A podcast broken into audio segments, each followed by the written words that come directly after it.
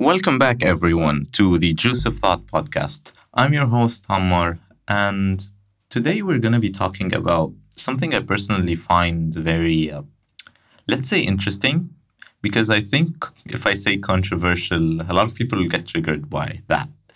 Intense comments in the comment section. That's probably going to happen. So, the internet. You're listening to this on the internet, probably. Um, life is basically running from the internet nowadays. And especially with quarantine, online shopping has become increasingly popular. I personally am someone who does online shopping nearly on a daily basis.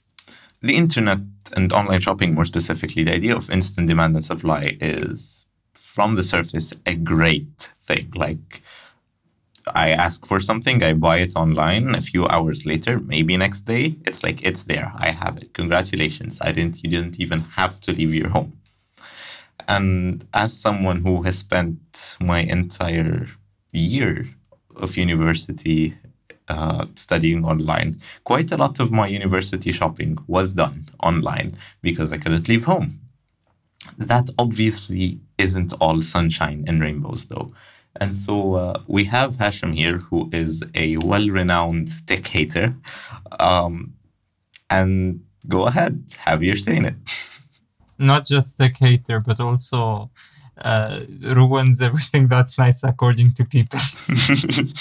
um, COVID has obviously dramatically changed the way we do business on the internet, changed the way we buy stuff, and it will continue changing stuff even if we go back to normal or whatever normal is going to be after COVID.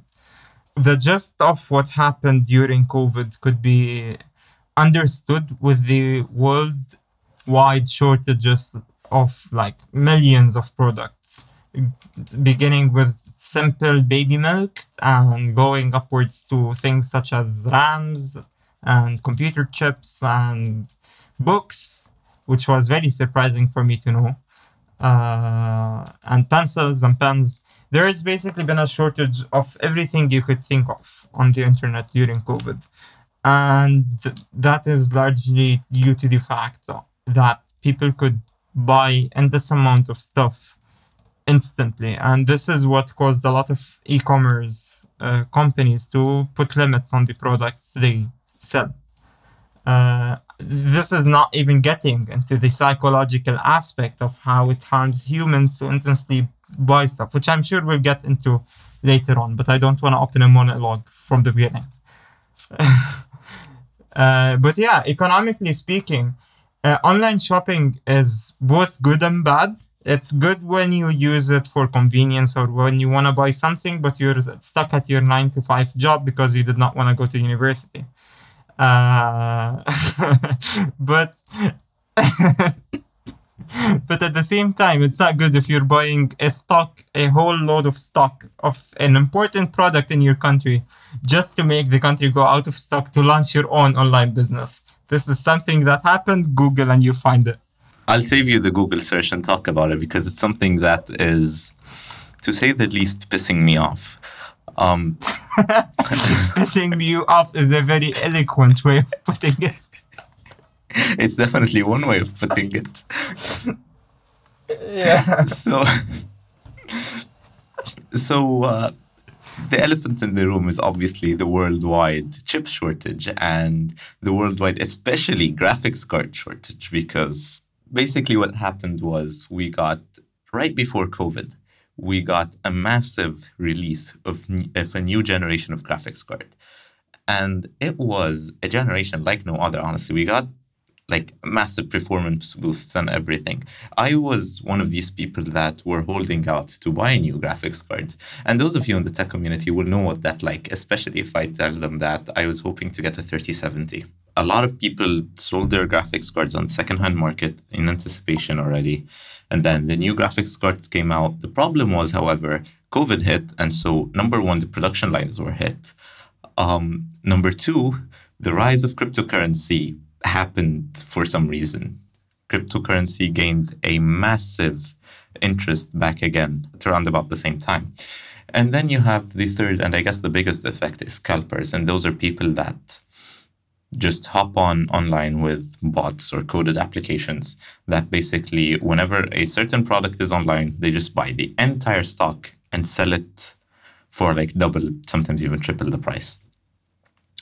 Now, what you get is that you have a massive amount of people competing for a certain stock that is not only very limited by nature, because usually this this stuff goes out of stock without um, any other factors affecting it, but we also have the production lines being hit and all that. It made things way worse. And most of that would have been avoided if the issue, certain issues with online shopping w- was addressed. I mean, you look at, as I mentioned, scalpers. These these things could have been basically been impossible to implement if you just had a queue that lines up in front of a store to get their stuff. Because let me ask you a question, genuinely a question. If you walk into the store and point at the product and be like, "Hey, I'm gonna buy all your stock," are are they gonna let you? I'd be surprised if you even leave the shop without being talked to by the cops. Genuinely surprised. that, that, that's probably that's probably a case of money laundering. yeah, exactly. and so and so just having things online opens up a whole new world of possibilities that we never really thought about until the problems happened. Not saying that it's all negative, not saying that it's just a world of problems and we should shut it down. No.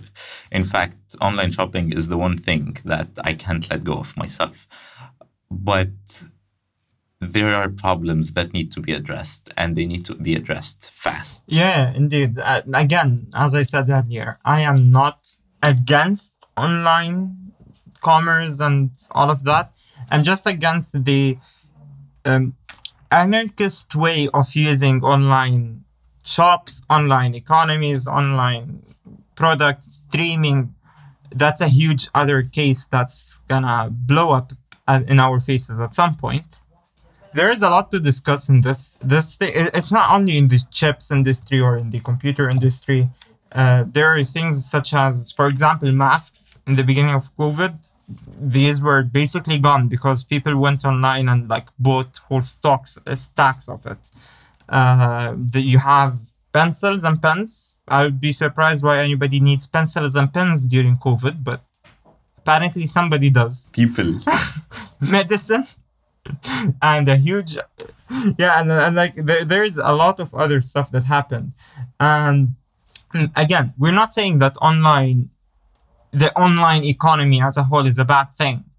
What we're saying is that when you have intense use without regulation of a certain par- market, it's at some point going to get exploited. And in our case, it's been exploited, dead, revived, dead again. And then people thought of putting regulations to it. To, to be fair, though, we never really had any of these issues before COVID hit. Um, or at least not at that scale, because generally speaking, not not that many people did online shopping. Yeah, no, people did online shopping, but like if you were to tell me before COVID, talk about let's do an episode about instant buy or like buying online instantly or streaming online instantly it's probably going to be focused on like the psychological effects which we're going to get into right in a bit but like it's to probably be like an episode about how it harms your brain how it makes you lose concentration and lose time and all of that right now we have a whole different issue you mentioned netflix you mentioned live streaming and all that and i guess it's honestly something when I think about it, it's a, very weird concept because we've had before that we've had live TV, and that was like that was the norm a few years back. Um, we saw we had this image of people that watch TV all day long as a very negative connotation. You've had that, especially if you look in the movies, it would be like an obese person with like. Uh, in most cases shirtless with like snacks all around. It's they're in a messy place and they're just laying there on the couch and it looks like they hadn't they haven't got off in a week, you know. But to be fair, it was trying to portray an unhealthy lifestyle and they succeeded at that. Now the problem is with say Netflix, the biggest the biggest name in the industry, is that binge watching, or basically doing the same thing, except that it's on demand, is now seen as a normal thing. Where, oh, I binged three seasons today. Not only normal, but actually encouraged.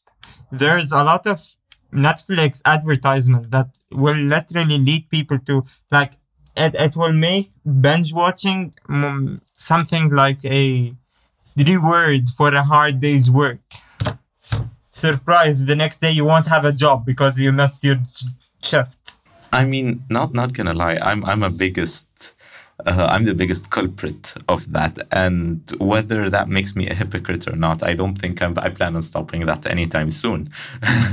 but the the issue isn't that. The issue is how um, the general image has changed from that being a completely unhealthy lifestyle to be like, oh, that's basically every other day for me now. And that general shift is basically something that we see with online everything, honestly. Um, that instant supply of like, oh, I want that, I'm getting it right now. You no longer have to wait like every week for a new episode to air. And if you missed it, well, too bad. You gotta wait for the re-airing, whether that be the same day or like a couple of other day, a couple of days later. Um, that instant demand and supply kind of ruined a lot of things, but also helped with a lot of things. For many people, it's like, oh, because now I could watch my TV show in a time that fits my schedule. But for many others, it's like, oh, now I have access to my TV show. I could rewatch it 700 times and basically do nothing all day.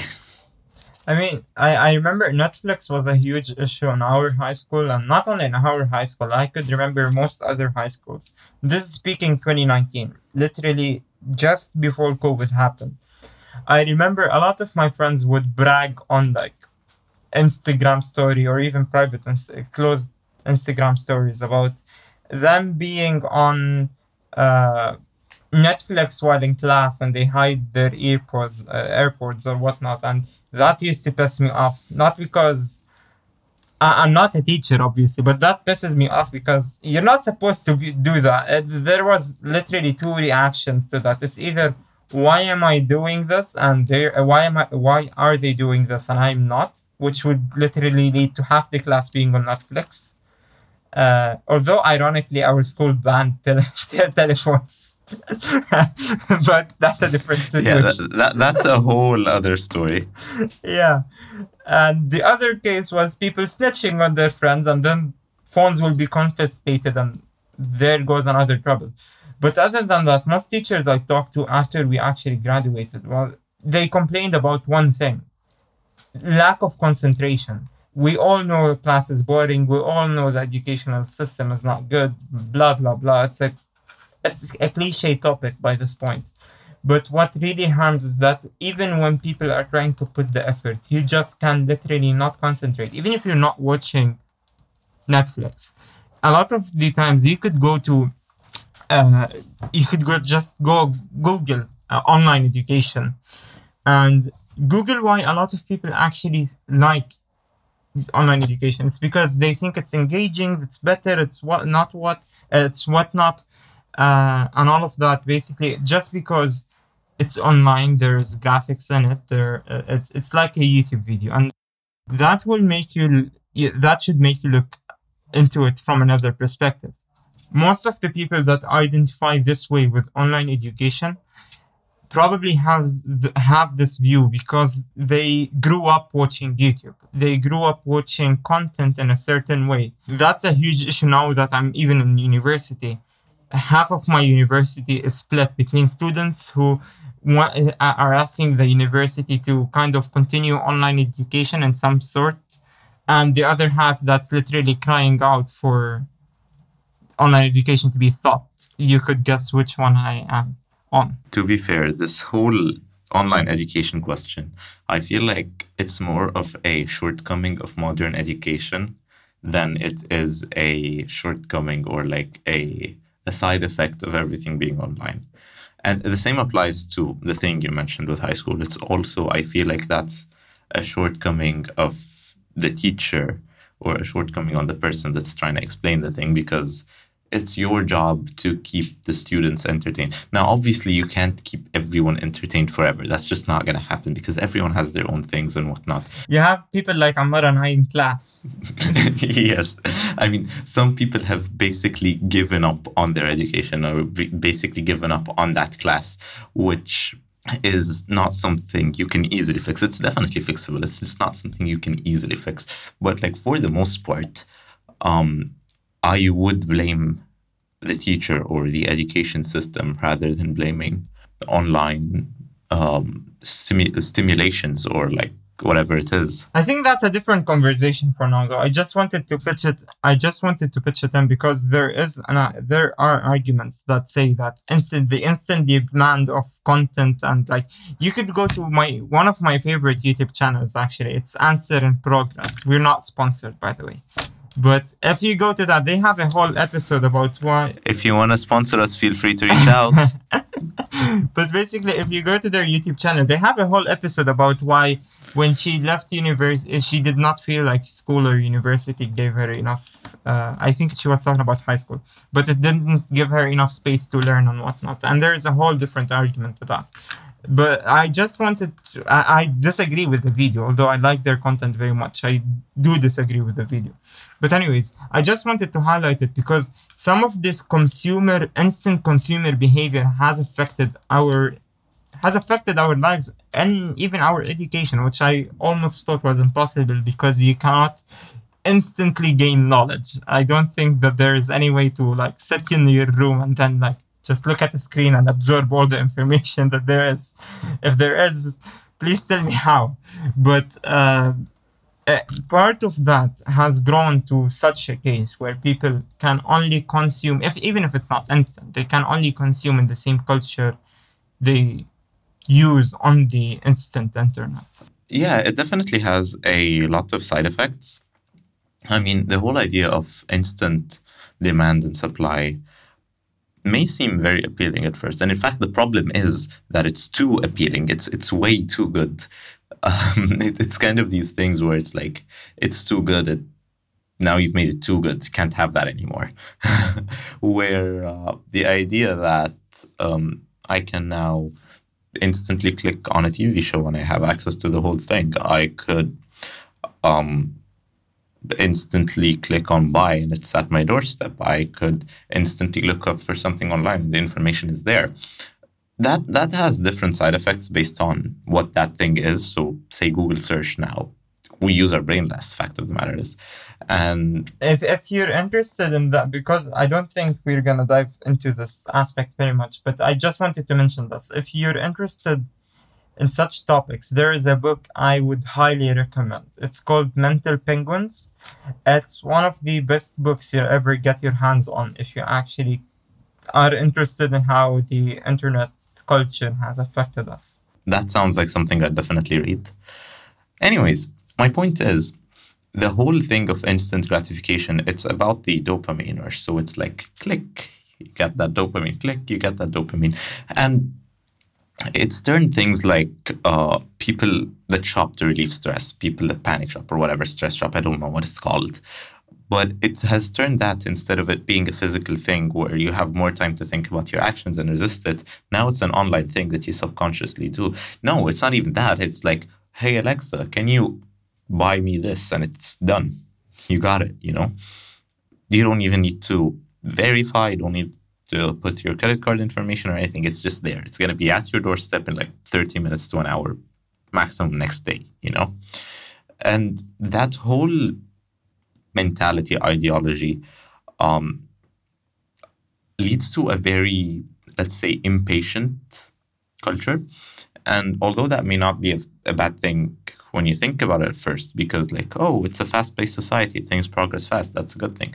But no because now you no longer have the time to experience things. You no longer have the time to think about things.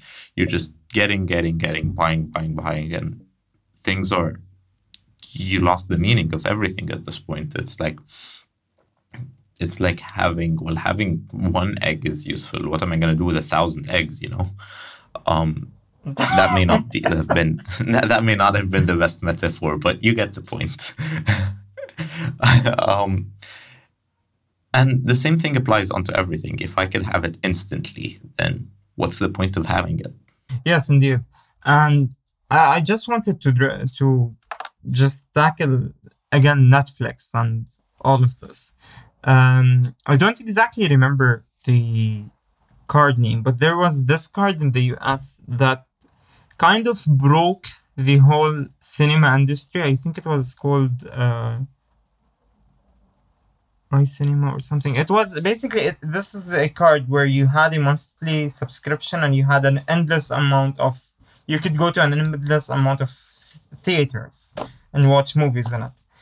Uh, at some point, uh, this whole card started to fail, and at some point they even declared bankrupt that bankruptcy, and they had to change their whole business model because at some point the demand, the instant demand, and the cheap form, the subscription form of this whole thing got so huge that it broke the the cinema industry. And I was talking with a friend of mine who majors in um, economics, and he was basically talking to me about is a similar wave that's happening with Hulu, with Netflix, and the the, the big companies are harming these play the, these uh, movies, these industries, the actors themselves more than they're gaining, because. Uh, some of these movies have like I there's he thought I, I don't exactly remember the names of them but he was a very avid he was a big fan of this industry basically and he was talking to me about how some